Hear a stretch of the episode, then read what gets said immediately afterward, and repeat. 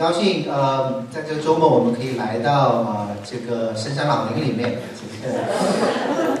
可以有一个真正的在林里面的这个退休的去。那我们呃这个周末我们非常荣幸请到这个神的仆人啊黄光次牧师在我们的中间。那我呃简单介绍一下黄牧师。那我是在这个去年年底 CMC 的这个宣教大会上遇到黄牧师，然后我就被他这个传奇的故事给深深的吸引住。然后回来之后，我还呃看了他的那个呃《大漠飞沙》那本书。那今天他有带来一些他写的书，所以呃待会儿可能结束以后，呃黄博士把书拿出来，大家可以呃呃买翻一翻。那黄博士是。原来是在马来西亚牧会，那在九十年代初的时候就被神呼召，呃，跑到非洲的穆斯林里面去宣教，所以他们就从头开始。当然，这个我们都知道，马来西亚人的语言天赋是非常厉害，所以什么话都会讲。我也是花了很多时间学那边的这个非洲土著的话。嗯，后来据他自己讲是，呃，他是全世界中国人中间。唯一能够说那个曼加语的两个中国人的里面的一个，那另外一个是他啊师母 所以就他们两个会讲那边的话，然后他们在这个曼加那个地方呃呃宣教十一年，十一十二年，然后在那边二零零三年的时候建立在那个地区千年以来第一家的基督教会，OK。所以呃，黄牧师不光是自己宣教，自己的呃三个子女也是非常的出色。他的老大现在是在亚特兰大母堂做呃这个 youth director，老二在非洲做飞行员，也服服侍非洲。老三女儿是在东南亚呃做宣教的施工。所以我们今天非常荣幸请到黄牧师在我们中间，我们把时间交给黄牧师。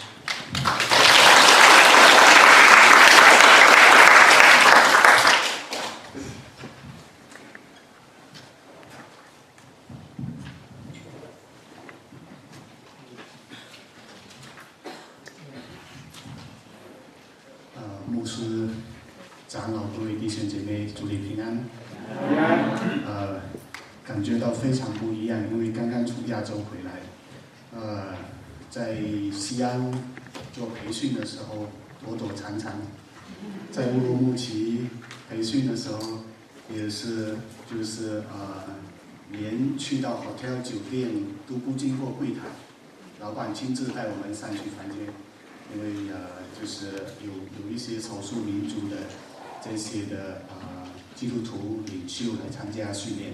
所以乌尔族、哈萨克族、克族他们，那么呃，到就是到厦门去训练的时候也是一样，啊，那么到马来西亚去训练的时候更严更严格，因为呢，马来西亚比中国更危险，啊，那么我们的一些童工今年二月就一个就失踪了，那么大家大概都可以想到是什么事情，但是呢。啊，没有证据，啊我们不能够啊讲什么。那么很好的一对夫妻，也是我们常年的童工，就是那边的弟兄姐妹一直劝他们离开马来西亚一段时间，就说问题严重到这样的情形。那么啊，我又在这个很敏感的时间，神学院就开课叫我教了一个课程，啊，完全就不敢跟教会讲有这个课程。啊因为呢，就怕影响到啊教会，影响到神学院。那么，就是从这一切来讲，我今天晚上在这个地方觉得很吃饭。为什么很吃饭呢？我们可以唱多大声都可以，你要多开心都可以，你窗口打开、大门打开唱都可以，都没什么问题。呃，所以呢，呃，就是我这次。跟跟大家就是说提到说，第一个信息要讲的，就是讲到真理和价，真理这个值得多少钱？真理值得我们啊付上怎样的一个代价？那有的时候我就觉得，呃，跟弟兄姐妹讲这个题目好像太重了一点，啊，就重了一点，因为呢，呃，一讲到真理的时候呢，其实啊，我们就要思想到一些。啊，比较相当严肃的问题，对不对？但是我就觉得我们做基督徒本来就应该严肃，本来就应该认真，啊，是是这样的原因。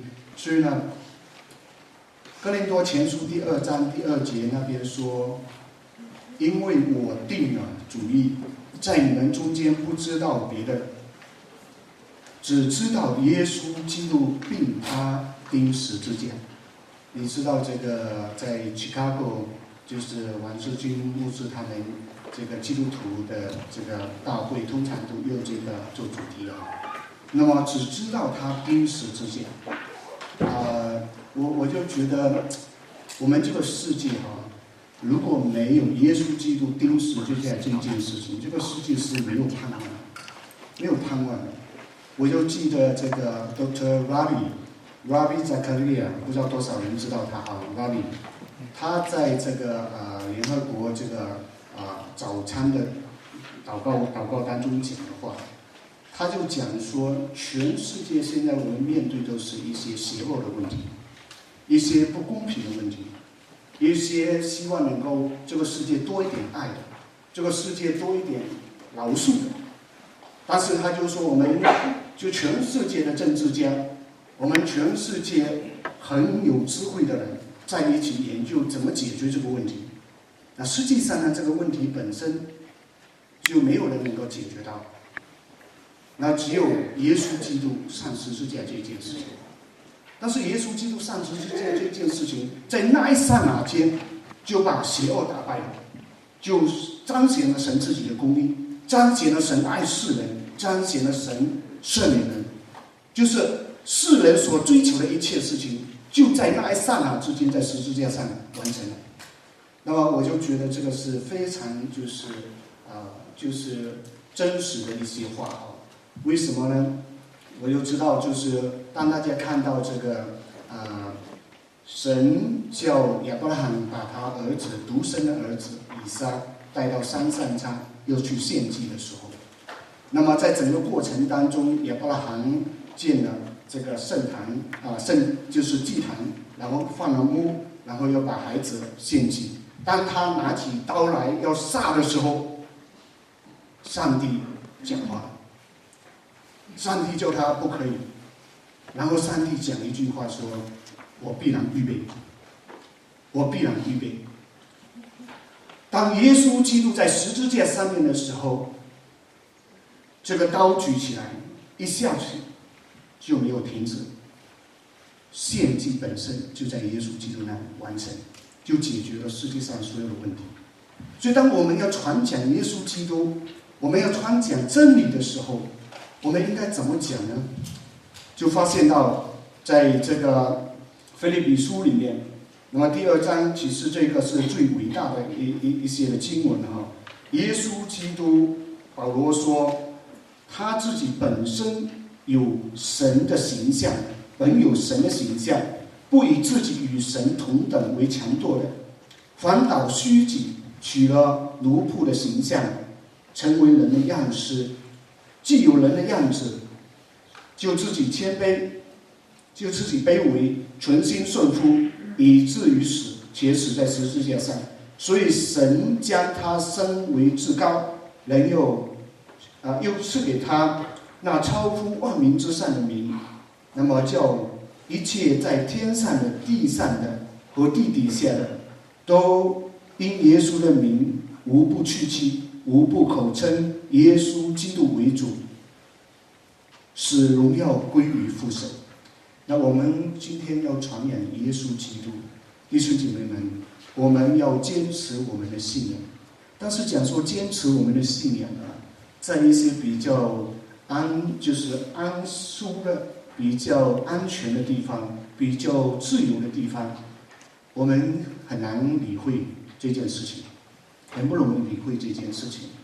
那我们在非洲十几年的时间，啊，有的人就问说，跟黑人住那么久，危险吗？其实不危险，黑人很喜欢中国人，所以如果你说你想去非洲看看的话，你短宣也好。你去长宣也好，就算去拜访一些教会看看也好，你会发现他们非常喜欢中国人。比如说，十多年来，我跟他们讲说我不是医生，他们不相信，他们以为全世界中国人都是医生，那怎么解释都没办法。那么他们认为说你们来就是帮助我们，所以我们在非洲启示呢，从危险的角度来讲，我们并没有为着真理的缘故有冒险。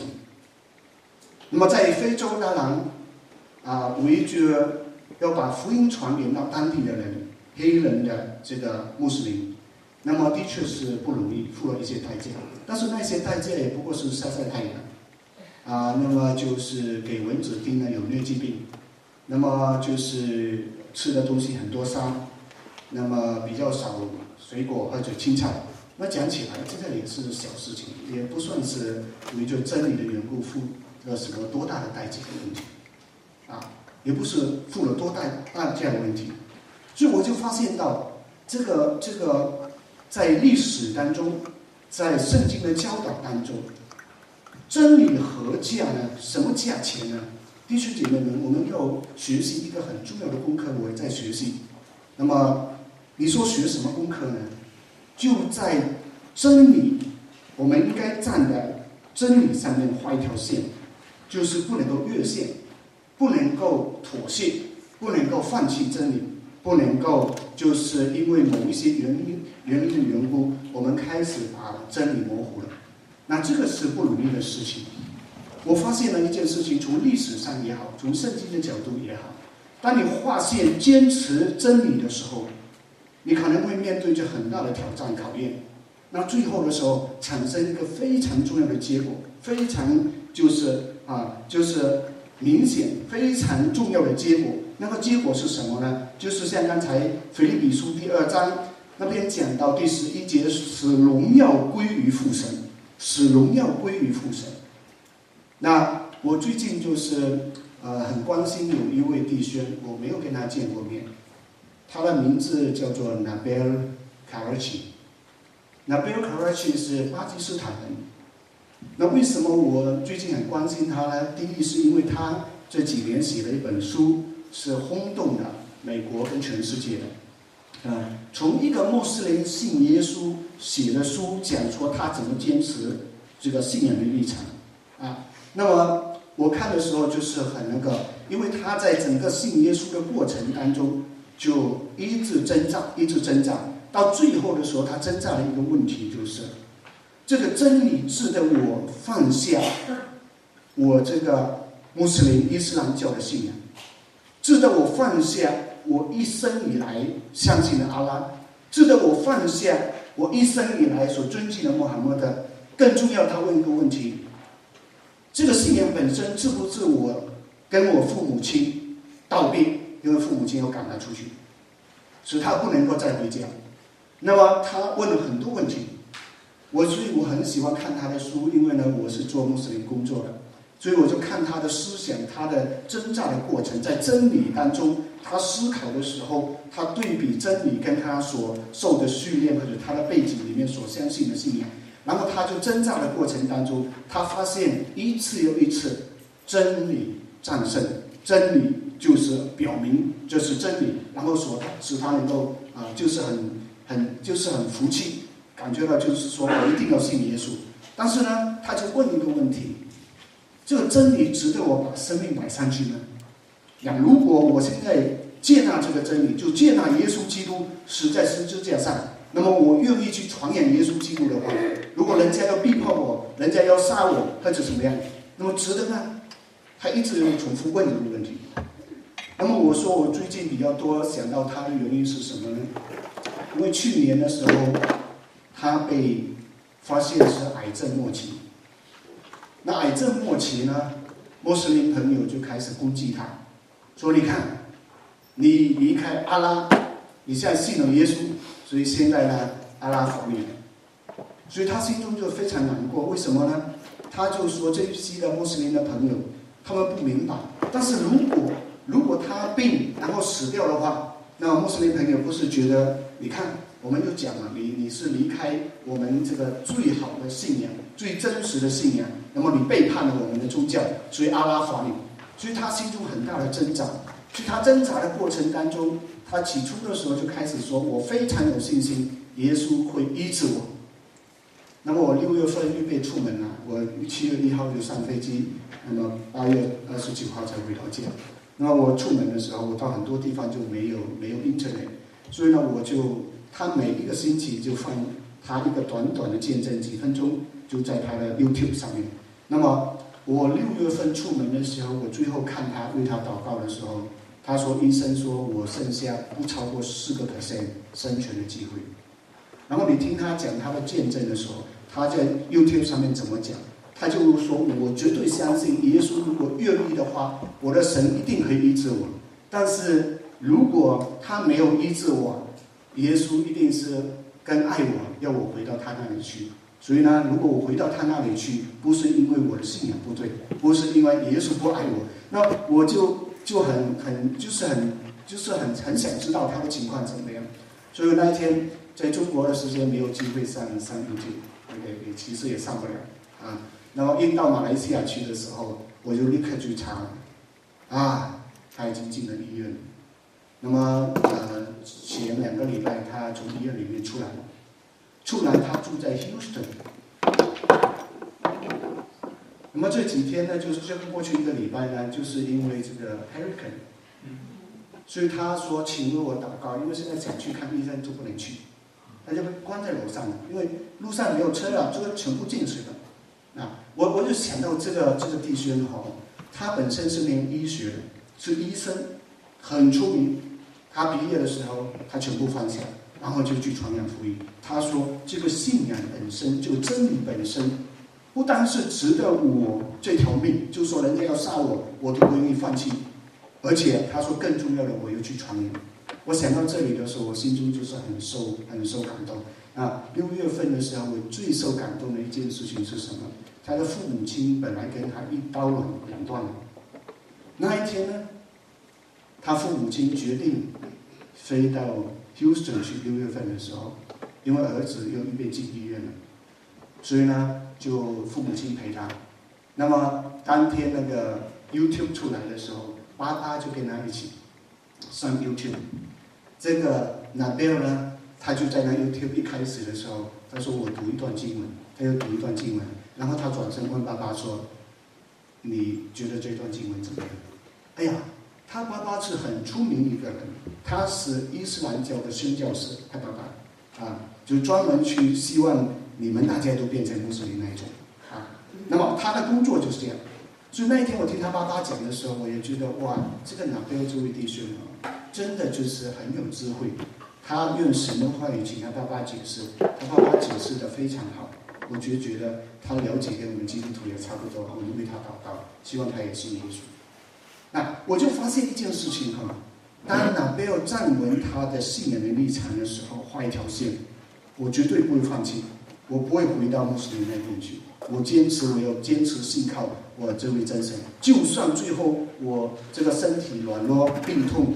又是离开这个世界，他也不妥协。那我就看到，当他画这条线的时候，有的人就开始站到他这边来。为什么呢？就看到他所信的是那么可信。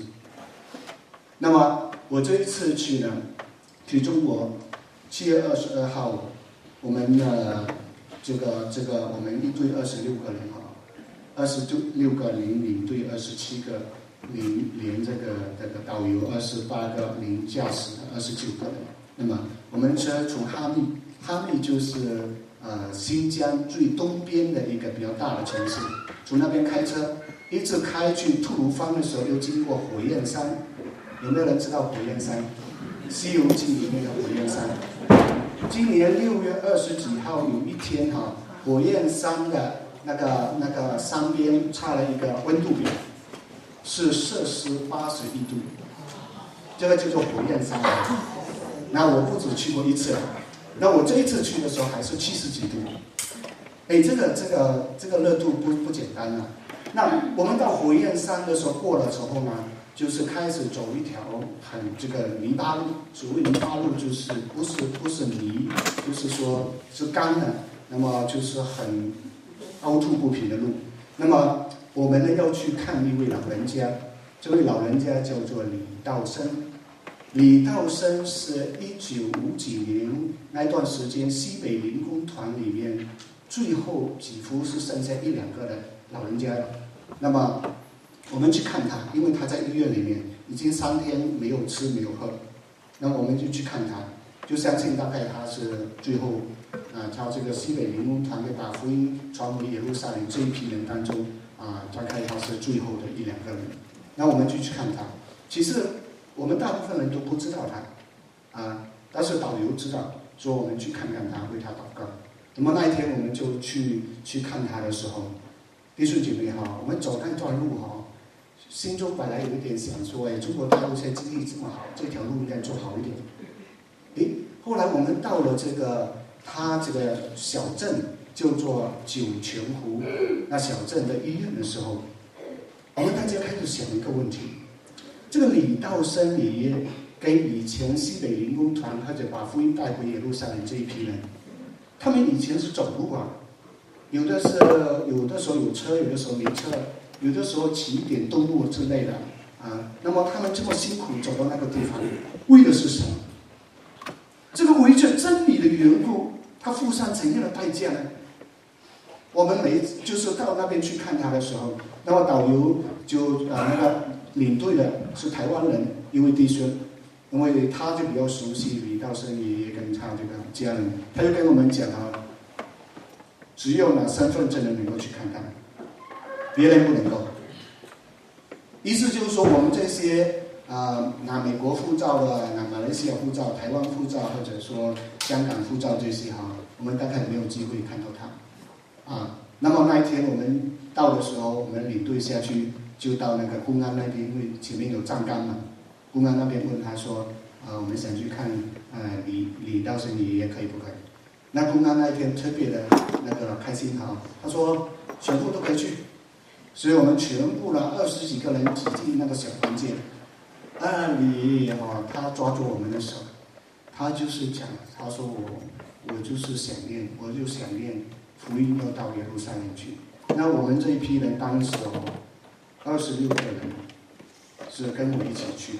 这个丝绸之路，二十六个人，大家都听到，那么大家就在那个李爷爷面前说：“你放心，我们大家都是关心这一件事情，我们大家都要把福音向西传，我们不知道会传到哪里，但是我们都愿意这样做。”那李爷爷听到时候，眼泪都流下来，他非常的喜乐，非常的喜乐。那么二十四号，我们大家讲再见，分开之前。我们二十六个人里面有三个人说，我们预备回来。三个在美国来，说我们预备回来。哎呦，这是非常受感动。你看啊，你爷爷本身就是在在真理上面，这个真理的教导就是要高举耶稣基督，要把耶稣基督这个福音传到世界各个角落去。当他坚持这样，一直到最后一天的时候，感动了很多很多。弟兄姊妹们，这是非常重要的事情。我在那个行程之后，就栽培了一批，就是西北民工团的后代，有的做牧师了，有的做传道，有的带领三百人的教会。那个在美在在新疆带领三百人的家庭教会不简单啊啊！那这个是很很受感动的地方。所以弟兄姐妹们，我们讲到真理和价的时候，我就觉得哈。我们我们真的要思考一下，什么叫做真理？什么叫做真理？如果你看圣经的话，你发现这个这个呃，就是月色，对不对？唯觉就是敬畏神、听神的、怕神，他坚持。那坚持呢？虽然被放到监牢里面去，虽然后来有人忘记他，那么他一直坚持的时候，到最后的时候。法老都几乎站到他一边去了，为什么？因为他能够在真理上面、信仰上面坚持，那，这是非常重要的事情。但是你说，坚持的这个过程当中是付很大的代价，付很大的代价。那我就是也常常就是想到但以理跟他商量有没有？但以理在但以理书第一章，就是被带到五到这个巴比伦。国那边去的时候，你会发现但以理一开始就讲清楚，他就画一条线。他说：“皇帝预备的东西我不吃。”因为你们这一些是祭拜的还是怎么样？他说我不吃。你会发现他这个线画下来，然后当他国家里面有人说，如果谁就是不拜皇帝，而且拜其他的神的话，那么要怎么样去刑罚他？当年你照样一样的按照他平常就是在神面前的立志，向着一路上人的祷告。弟兄姐妹，这个是很不容易的一件事情，坚持信仰，坚持真理，所付的代价是很大，所付的代价是好大。那我也想到了当年三个朋友，当年三个朋友被带到那个杜拉平原，就是巴比伦那个地方的平原，因为那个平原巴比伦王尼布加尼撒立了一个很大的巨像，金头，那个这个整个整个金像，那么差不多九十尺高了，这个金像，要所有人来跪拜，谁敢不拜的话，全部把你们丢到这个烈火的窑中去，就用火来烧死他。你想一想，在这样的情形里面，我不知道你们哈，我常常在想，如果我是其中一个，有三个朋友，我是其中一个。我会怎么做决定呢？啊，你知道这是很难的事情，很难的事情。有的时候我们生活的环境本身呢，没有给我们太多机会去想这些问题，因为，因为我们说这样的问题在美国怎么会发生呢？在世界上好多地方都不会发生，我们就没有去想这些问题。但是当真的问题出现的时候，你怎么面对呢？你怎么面对？啊，这个是就是一个很严严肃的问题。那三个朋友就是决定站着，不向偶像跪拜。所以他尼布将领撒王非常生气，说：“可能你们没有听清楚，我再给你们一次机会。我就怕有的人呢，再给一次机会警告的时候呢，说如果你这次不拜的话，我就怎么样怎么样。你知道哈，这个一抓一松啊，有的时候我们信心就。”就没办法忍受了，包括以利亚在内都没办法忍受。以利亚可以上山，就是打败这个四百五十个巴利先知，但是当耶洗别一讲说我明天就一抓一松的时候，整个信心考验太大。然后我就发现，啊，那当年你三个朋友也是一样，当他一抓一松的时候，那三个朋友就是在那个紧急的关关头的时候。第三章《当以理书》第三章十六节，他们就讲了。他们讲什么呢？我看的时候就是觉得这个是非常非常呃值得我们来思考的、佩服的一个问题。这个沙德拉米沙亚伯尼哥对王说：“这三个朋友哈，对国王尼布加尼撒说，尼布加尼撒，这件事情我们不必回答你，不愿讨论。我们不拜不拜，我们决定了就不愿讨论。”然后第十七节就说，即便如此，就说就算你把我们丢到火里面去烧，我们的神必救我们脱离你的手，一定会把我们从火油当中救出来。哇，这个信心是很伟大的信心。那么根据他讲说第十八节，就算神不救我的话，我一样不拜你的神。你知道这个事情？结果之后，他们三个就被丢到火火油里面去烧了。然后烧，你不叫你杀说放进去不是三个人吗？为什么现在有四个人？后来四个就说你不叫你杀，叫他们三个人出来的时候，身上完全没有没有就受到这个火的任何影响。那么你不叫你杀完，就在那个时候归荣耀于神，归荣耀于神。啊，弟兄姐妹，这个是是非常。非常就是啊，就是对我们来讲啊，这个信仰应该怎么坚持，应该怎么坚持，那这是非常重要的事情。那话讲回来，如果我们信仰不清楚的话，能够不能够接受，就非常困难，就非常困难。所以有的时候呢，有一些困难临到的时候，其实是帮助我们重新把我们的信仰。重新来用火来提炼它，使我们的信仰纯真，使我们所相信的真理真的是相信，不是听闻而已，乃是亲眼看见。啊，这个是非常重要的。那这件事情呢，我也不能够说我很喜欢看到这样的情景发生。那么就是刚才我们呃徐家老有说到，我们两千零三年的时候建了一个礼拜堂在非洲啊。那么我们两千啊一一四年的时候，师母跟我还有一位台湾的啊传道人，一位马来西亚的姐妹，我们四个人就预备去非洲看他们。因为我零三年离开，到一五年才预备回去看他们，差不多十二年时间没有去看他们啊。那个我们在非洲的黑人的教会，那么是穆斯林背景的教会，那么他们信耶稣了。我，教会出了几个传道人，所以呢，我们想去看他们，鼓励他们啊。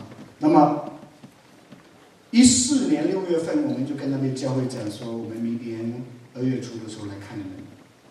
然后我们就预备了，到了一月，就是一二零一五年的时候，一月份，一月十七号是星期六，那么这些穆斯林就来把我们礼拜堂烧掉了，啊。就大概五六百人来烧我们礼拜堂，从礼拜堂那边走过两条街就到我们的家，到我们家的时候听说差不多一千人，就把我们房子拆下来烧墙，全部没有平掉，然后完了之后呢，他们就过去过两间房子，是我们的青年中心，又放火烧掉它。这个不是我们去看他们之前所知道的事情。我们不知道，但是我们预备去了，所以我们预备去的时候呢，有的人说：“哇，这个很危险哦，你你现在还敢去非洲啊？”啊，那么，但是我们机票就定了，我们也跟他们讲我们会来。那么在这种情形里面，去还是不去呢？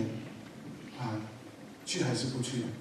何况说一一四年那段时间，还有那个一些的病毒哈，那么在在非洲那些地方发生。那无论怎么样，我们到非洲去的时候，后来终于能够到那个地方，我们听他们的见证哈，我们非常的喜乐。为什么非常喜乐呢？因为那一批的基督徒，我们教会人数不多，大概六七十人啊，在非洲那间教会。那么他们经过那一场的考验之后呢，我我看到他们哈，这个这个就是祷告也好，他们的分享见证也好，那么他们讲说他们要努力侍奉神也好。跟以前好像真的不一样，就是就是经过考验之后，那一种的信心被建立起来。然后他们跟我们讲一件事情，就是二零一五年一月十七号星期六早上，那么他们烧了礼拜堂之后，有的人就开始去烧基督徒的家，那基督徒们赶紧跑，就从这个小小的镇啊后面的沙沙漠地方转上去，跑到一个唯一的。就是镇的东边的一个小小山坡上面，因为那个小山坡是我们的呃县长啊、军队啊他们的那个集中的地方，他就跑到那个地方，然后军就住在跟军队住在一起，住了五天时间，住了五天时间。那么好的人当中呢，有一个不是基督徒，那一个是从另外一个大的城市来的，到这个小地方来来看一个亲戚还是看一个朋友，但是我们的传道人因为。呃，看到这个少女，就十七八岁的女孩子来，那么她传到人自己家里面也有十七八岁的这个女儿嘛，就是说啊，这个外面来的人呢，接到自己家里面去住了，不认识的，啊，但是呢，就接待她去家里面住，所以那一天我们传道人的家被烧的时候，大家都跑了，所以这位穆斯林的女孩子也跟着跑，那么到了这个躲在兵营的地方。第二天、第三天的时候，这位穆斯林的女孩子信了耶稣。为什么她信耶稣呢？他说：“我看你们家被烧，礼拜堂被烧，受逼迫，你们这些基督徒在一起的时候，你们只要一起祷告，求神赦免、原谅那些烧你房子的人、逼迫你们的人，求神就是啊，就是帮助他们能够认识到真理。那么没有埋怨，没有就是报报复的心。”也没有，就是好像说讲一些不好听来来攻击对方的心。这个穆斯林朋友那个女孩子呢，她说：“我看到这一切之后啊，我就发现什么是真理，什么是真心。所以就在逼迫当中，在逼迫当中，她认识了耶稣，认识了耶稣。所以我跟师母那天我们几个人到的时候，传道人还带她来给我们看一下，她的名字就在那里。所以我每一次想到说真理和价的时候，有的时候我们可以从理论的角度去讲，可以从理论的角度去讲，但是从实际上我们有事情，我们的这个这个把真理就是生活化，把它在我们的生命当中呢活出来的时候，弟兄姐妹们，这件事情是很困难、很困难的事情，很不容易的事情。真的很不容易的事情。那我想要把我写这些啊经文哈，他自己是怎么经历的？我每次想到保罗的时候，他在没有认识到耶稣基督的真理、十字架的真理之前，他以为他是爱神、诚心侍奉神的一位法利赛人。所以，如果你看圣经的话，你会发现一件事情：这个保罗早期叫扫罗。他的名字出现是在《使徒行传》第七章五十八节第一次出现，讲到说实体凡讲道的时候，有人用石头打实体凡。那么那个时候呢，一些就是有地位的人，他们穿着长袍的，他们把他的外袍脱下来放在一个啊少年人的脚前啊，那么就是就是这个人就是扫罗，帮他们看看衣服。那么他的名字第二次出现呢，就是《使徒行传》第七章六十节，就是史蒂芬被打死了。那么那边记载了一句话，就是说扫罗也喜欢史蒂芬被打死。第三次出现在什么地方呢？就是在《使徒行传》第八章第三节。第三节讲什么呢？就是第一节开始讲说教会受逼迫，那门徒们都分散了不同的地方去。那么讲到说第三节的时候，扫罗因为教会受逼迫，他也很喜欢，很喜乐。那第四次出现呢，就到使徒行传第九章，他就到这个法利赛人官长面前那边拿了一些准证，要去大马士去抓基督徒，要把他们放在监牢里面去陷害他们。就这么记载了几件事情之后，就根据出现了。扫罗这一生最大的生命的转变的地方，那个生命转变的地方在哪里？就是在去大马士的路上，他遇到谁？遇到耶稣。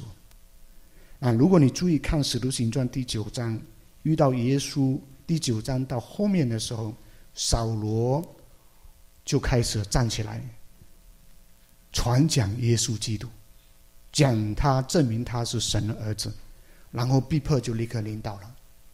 我每次想到这些事情的时候啊，这个这个，如果我们遵循真理的话，是不是一定会面对这么这么一个严肃的一个问题呢？是不是就会面对这样严肃的一个问题？就是说会有逼迫，会有逼迫。那为什么耶稣基督上十字架呢？因为他坚持传讲真理，然后最后在十字架上把真理完全的就是表达出来。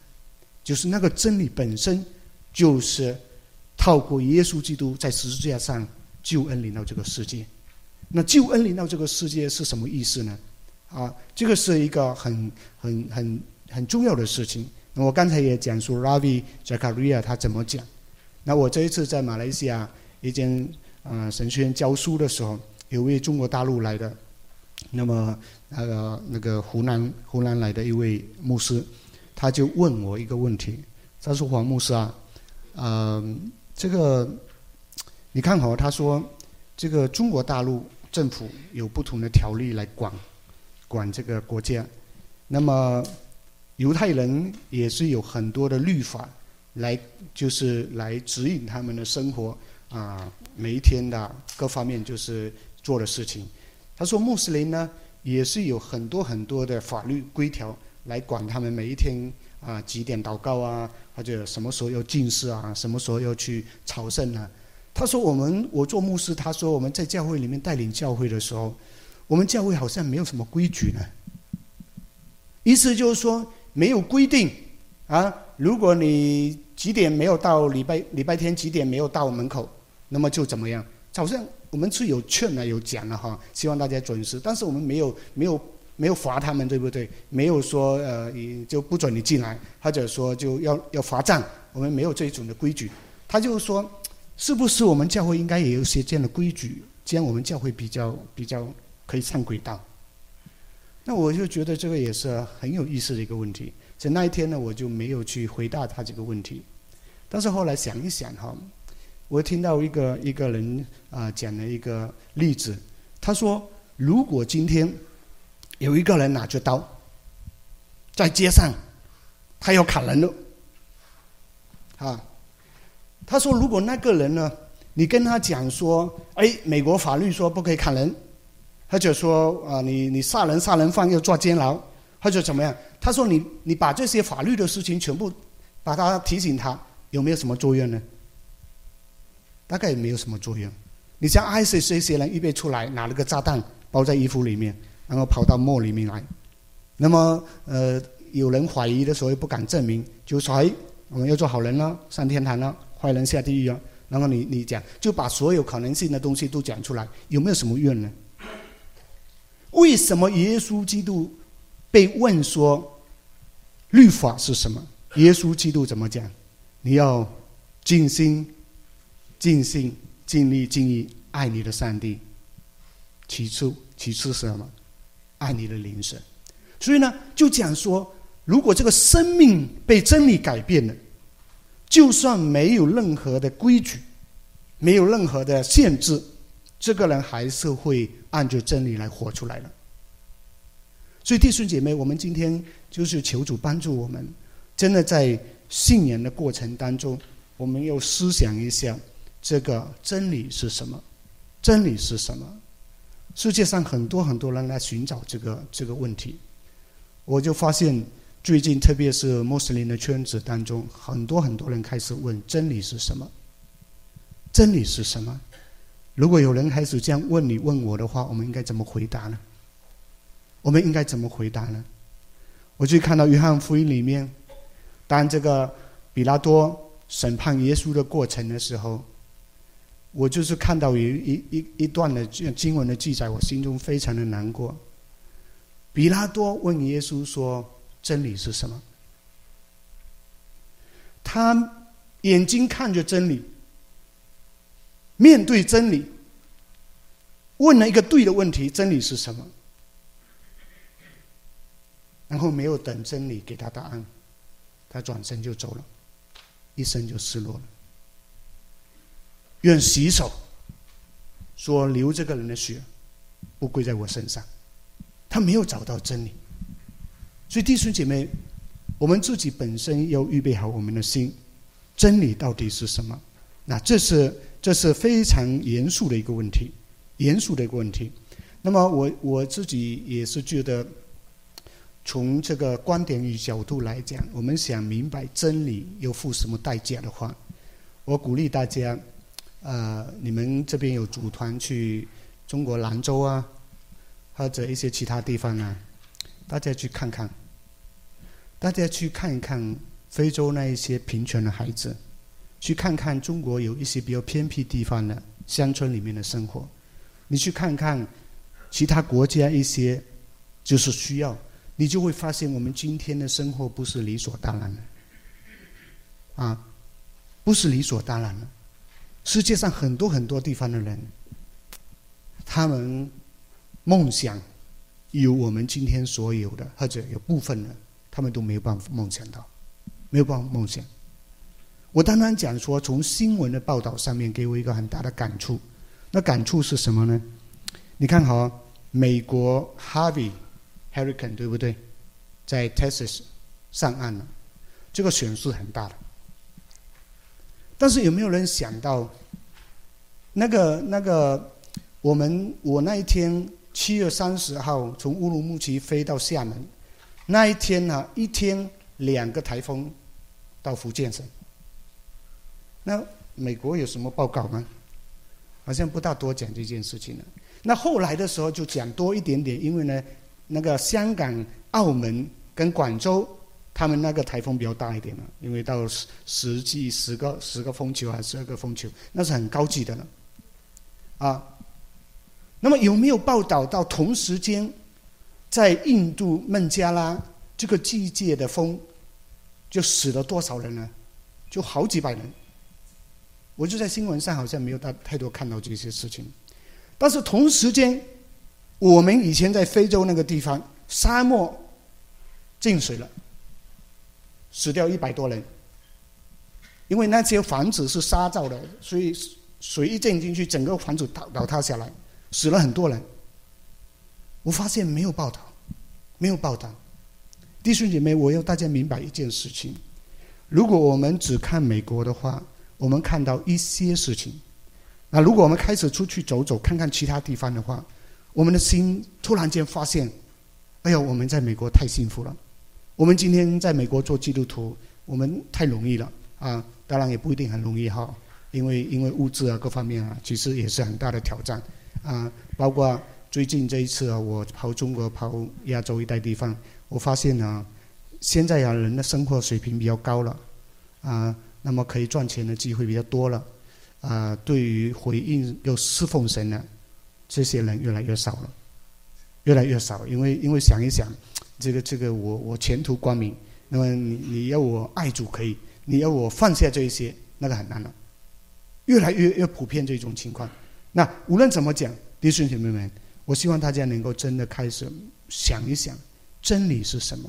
耶稣基督为着真理的缘故，能够把生命放下去，用生命来换回来，都愿意。那么我们今天怎么样呢？我们今天怎么样？我相信大家都很啊熟悉，就是多少年前呢？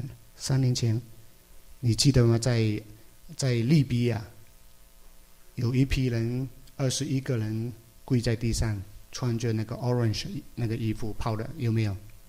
多久时间了？就是埃及的基督徒，有没有人看到那个照片？很多人看到哈。那后面站着一排黑衣的人，有的拿着旗，有的拿着拿着刀的。那个就是，就是在在非洲北部利比亚那带地方，二十一个埃及的基督徒被就是啊压着跪在地上，然后一个一个问说：如果你放弃耶稣基督，你宣布说我不信耶稣基督，那么我就放你。就不杀你。如果你说我信耶稣基督，一刀就砍下来。而我每次想到这里的时候，我心里面想：天哪，这样这样的事情怎么会发生呢？那在后面那一批人说他们是有真理的哈，有真神的。我每一次想说，如果说真神他会做什么，他会教人做什么，跟随这位真神的人会有什么行动的话，我就很难很难明白真神会叫人穿衣服。拿着大刀，然后一个一个人把人杀掉了，我就觉得这个是很难很难想象的一件事情。但是我今晚讲的不是这个重点，我今晚讲的是那跪着的二十一个人，跪着的二十一个人。那我们如果说啊，我们今天就来排演一下今天晚上这个二十一个人这一幕哈。我们大概前面两排差不多二十一个人，啊，大家上来跪在前面。那么我们第三排、第四排的排在后面，啊，拿刀的。然后你说好，那么给前面两排的人一点时间，你们自己想说谁排第一，谁排第二，谁排第三，那谁排第二十一？好，那么我们一起来讨论一下，你说排第一的好还是不好呢？哎，如果他是杀一儆百的话，就不好了。对吗？因为我们不知道后面的人会怎么想啊。哎，这个这个问题很很严重了。你说这样，我就大概排第二。我跟你讲，排第二也很难受的，你知道吗？因为因为你就就是前面一个就是一刀真的下去的话，你第二个你就知道啊，那个是来真的了，这个不是不是开玩笑的了。那么第一个呢，他就不确定嘛，一刀砍下去就没命了，那就算了，那就就就没办法烦烦恼了，没办法怕了。那第二个开始怕了，但是第二个怕其实时间也不是太长，第三个呢就时间多一点。哎呦，我说啊，到二十二十一个都不用砍了都死掉了。为什么？是啊，我不知道你们呢。如果是我排后面的话，我大概就是晕倒在地上。那么他问我什么，其实也不会回答，砍下来不砍下来，其实也没有太大分别。我每次想到这个问题的时候，我心里面想，这个是何等残忍的一个问题哈！你说真理何价呢？你在那个时候你想什么？有什么经文能够支持你，使你做一个坚决的决定，说死就死？哇！我跟你讲，这个不是演话剧啊，那二十一个人不是演话剧的，二十一个人全部被杀了，那个新闻就轰动全世界。轰动全世界，弟兄姐妹们，我要讲的是什么呢？我要讲的基督徒们画一条线，有人就看到基督徒站在真理上面，有的人原本不站在真理真理那一边，看到基督徒们这种的一个一个信仰的立场，围着真理可以付上一切，他们就愿意从不是真理的那一边走过来，站在真理这一边。你说那二十一个人的故事到这边结束了吗？没有结束。有没有人看 Vice News？Vice V I C E News。这个这个啊，这个就是新闻的报道。Vice News 的人呢，就决定就是去找回这一些被杀的家人，比如说。因为杀的全部都是男的嘛，比如说这个被杀的爸爸妈妈就问他们，或者被杀的他的太太就去访问他们，去访问他们。在这个访问的过程当中呢，就妈妈很多位都是妈妈讲，爸爸好像没有什么讲话，就基本上报道里面都是妈妈讲话或者太太讲话。那妈妈就讲说：“我们围着我的儿子。”感觉到非常骄傲，因为他们能够围着真理的缘故，就是完全没有出卖耶稣，就围着真理的缘故把生命摆上去。那么有一些太太就讲说：“我围着我的丈夫，真的是是很很感觉到骄傲，很感谢神，因为他们现在全世界人都知道真正的基督徒是什么意思，是怎样的一位基督徒。”但是有一段有一个小的报告里面呢，也不能够说小，就是说这个这个 interview 里面出现了一件事情是没有以前没有想过、没有看到的。那个报道里面就是说，有一二十一位里面跪在前面的，有一位不是埃及人，不是埃及人，他是从非洲另外一个国家去埃及工作。这个人是扎德来的。Chad, C H A D, Chad，从扎德来的。这个人原本也是回教徒穆斯林的。那是不是因为当时他有去教会被抓呢？或者说当时他有愿意信耶稣被抓呢？这个情形呢，我我那个资料里面访问里面没有解解释太多，我还想再去查一查。就说，那个人不是排第一个，也不是排第二个，也不是排第三个。总之呢。当那个后面拿刀的人、黑衣的人问他说：“你相信耶稣吗？你放弃耶稣的话，我就不杀你。”那个人怎么回答？他说：“我看到这么多个，他们能够为着耶稣的缘故，愿意舍掉生命。我现在真正知道，信耶稣才是真的，耶稣才是真神。”他说：“我现在有信耶稣。”哎，这个是他的见证呢。就是他的见证，在面对着生死的时候，当基督徒们在信仰的立场上画一条线清楚了，然后一些可能是慕道友，可能还不是相信耶稣的人看到的时候，他们就归荣耀于神，站到基督徒这边来。所以我们看到圣经当中这一种的情形，反就是一次又一次的出现，一次又一次的出现，因为。坚持我们的信仰，高举真理，甚至为真理舍命都肯。那么这一种的见证，使很多人认识到我们所相信的真神是谁。所以弟兄姐妹们，我们今天在这个二十一世纪，我不知道哈，越来越多人开始感觉这个世界越来越不太适合人居住了。那我相信。这个是绝对是是真实的，但是耶稣基督什么时候来，我们其实是很难知道的。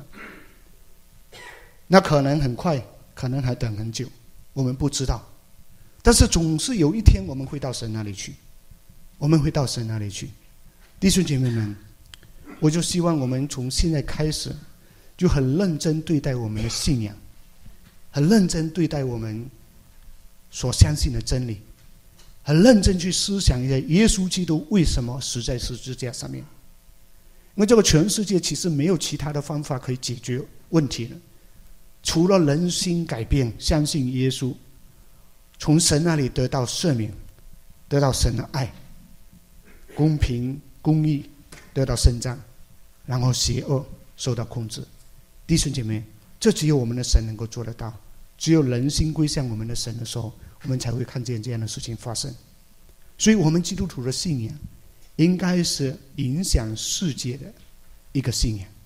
应该是帮助我们的家人，帮助我们的亲戚朋友，帮助我们的同事，帮助我们邻居，能够看出来，我们有一条线，而且站在我们这一边呢，是荣耀神、蒙神喜悦的，能让我们的见证能够吸引更多人，就跨过这条线，从不认识神，从还没有接纳耶稣基督，然后他们开始跨过来，来认识我们的神。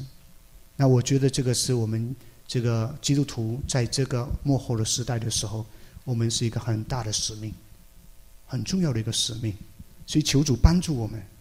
那我们今天所想的，我们需要调整；我们所做的，我们可能也需要一些调整。调整什么呢？就让我们的生活当中能够真理能够彰显出来，真理能够彰显出来。这个真理彰显出来，是在当我们看到历史当中。现今发生的事情，圣经当中的记载很多很多这样的例子，我们都发现到一件事情：耶稣基督什么时候被高举起来的时候，他就说，他就会吸引万人来归向他。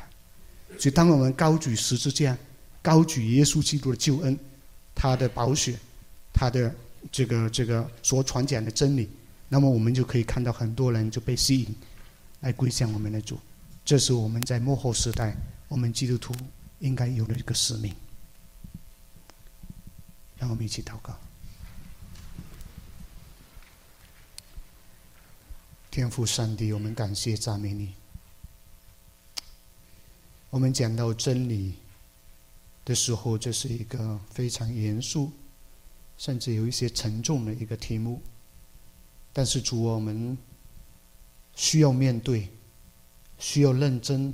来思考我们的信仰，来思考信仰怎么在我们生命当中来活出来，来思考我们应该怎么样来高举耶稣基督，使更多人因为我们的缘故来认识你。所以求主帮助。当我们听到很多世界不同的地方，因为相信耶稣基督的缘故受逼迫，面对着很多的挑战困难，主啊，让我们就开始明白怎么样为他们祷告。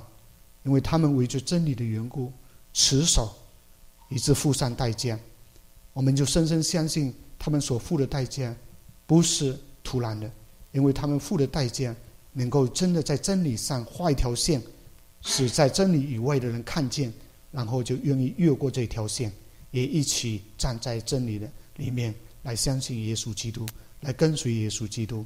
所以求主你自己就兼顾我们每个人的信心，让我们。